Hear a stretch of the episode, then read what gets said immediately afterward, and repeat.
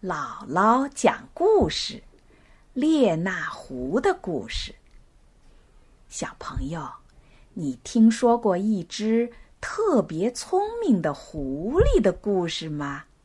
这只狐狸呀，可是全世界都有名的狐狸，它的名字叫列那。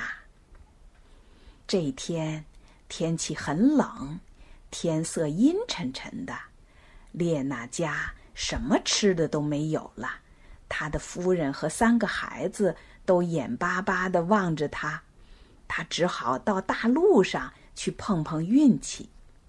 忽然，远处飘来一阵鱼的香味儿，原来是一辆装满鲜鱼的车子驶过来了。于是，列那绕近路，跑到前面的路中间。躺下装死。车子过来了，鱼贩们看见前面有一只死狐狸，就把它扔到车上的鱼筐旁边，然后继续赶车。列娜坐在车上，不仅自己吃得饱饱的，还把十几条鱼穿起来，挂在脖子上，跳下车。一溜烟儿的跑回家了，让一家老小都饱餐了一顿。这天晚上天寒地冻，狼跑到列娜家里，看见他们在吃鱼，说什么也要在这儿弄一条吃。列娜为了摆脱他，就告诉他说：“你知道我从哪儿？”弄了这些鱼嘛？狼说：“从哪儿弄的鱼呀？”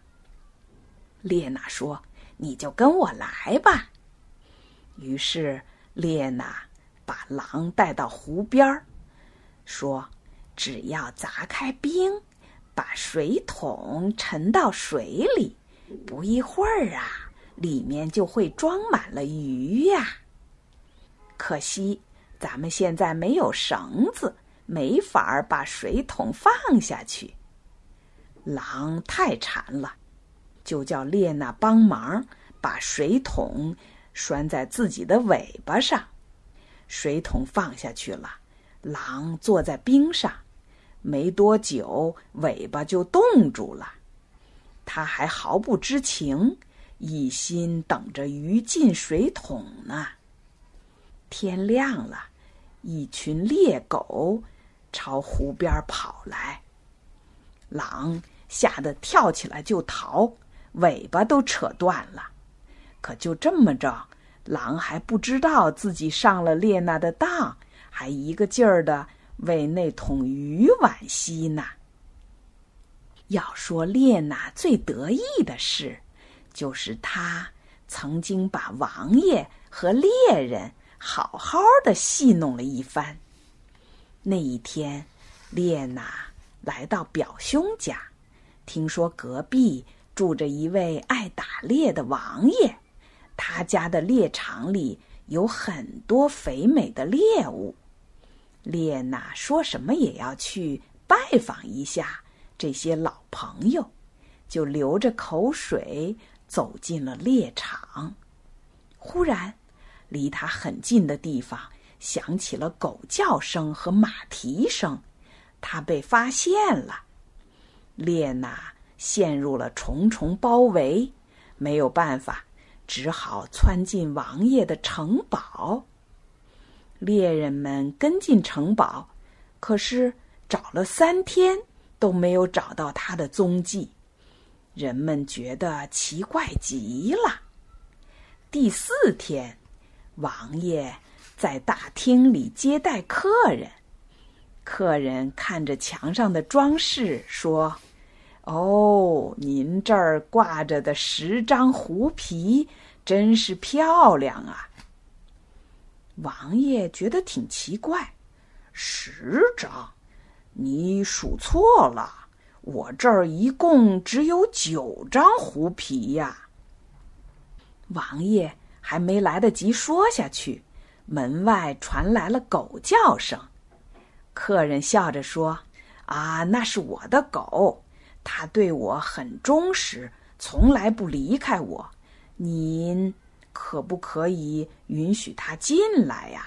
让它坐在我脚边儿。”王爷答应了他的请求，可狗一进门就冲到墙边，朝墙上的狐皮狂吠起来。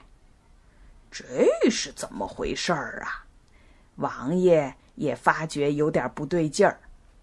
墙上的狐皮怎么多了一张啊？仔细一看，你猜怎么着？这第十张狐皮呀，原来就是列娜。王爷伸手去抓，列娜狠狠地咬了他一口，然后飞快地逃跑了。列娜最爱吃鸡，为了得到美味的食物，她动足了脑筋。这天，她捧着圣经走到养鸡场旁边，发誓说。我从前干尽了坏事儿，从今往后啊，要改过自新，再也不吃肉、不杀生了。说完，就念着经文走开了。公鸡、母鸡听到这番话，信以为真，高兴极了，放心的走出养鸡场散步。谁知列娜就等在外面，一见鸡群出来，就跳了过去，又咬又抓，把草地变成了屠宰场。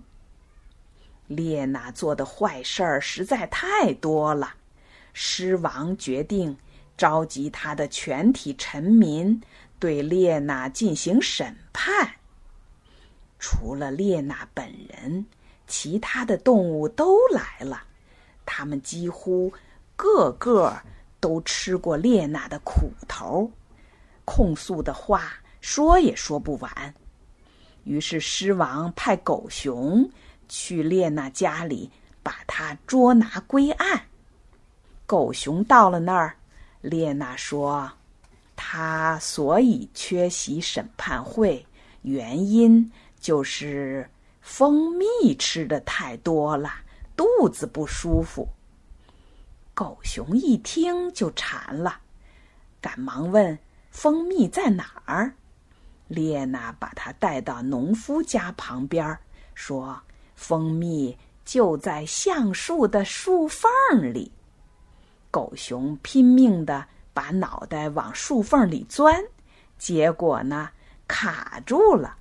疼得大叫起来，农夫闻声赶来，把狗熊打得头破血流，好不容易才逃脱了。狮王又派列娜的外甥朱欢去传唤他，看在亲戚的份儿上，列娜就跟着他去了。狮王根据列娜的罪行。判处他绞刑，让他赶快留下遗言。列娜站在脚架下说：“唉，本来我手头有一笔财宝，准备在合适的时候献给狮王，可现在来不及了，只好把它留给我的孩子们了。”狮王一听。立刻起了贪心，命令放下列娜，让绵羊和兔子跟他回去取财宝。到家以后，列娜支开了绵羊，一口咬死了兔子，把它的脑袋装进口袋，让绵羊把这份财宝带回去。狮王收到财宝，才知道。又上了列娜的当，勃然大怒，下令围攻列娜全家。半夜里，包围者都睡着了，列娜用猎人的绳子把他们全都捆了起来，然后躲起来学猎狗叫。狮王醒了，看见身上的绳子，还以为被猎人捉住了，大喊救命，可谁都没法救他。最后还是列娜帮他咬断了绳子，救了他的命。狮王因为受惊得了重病，所有的名医都治不好，多亏列娜采来了草药。三天以后，病就好了。这么一来，狮王一天也离不开列娜了，想让她永远留在王宫里，列娜才不愿意待在这儿，这个充满危险的地方呢。他说：“陛下，我已经老了，想回去和家人住在一起，安度晚年。”就这样，列娜离开了王宫，又过起了以前那种自由自在的生活。他甚至觉得自己就是主宰一切的国王呢。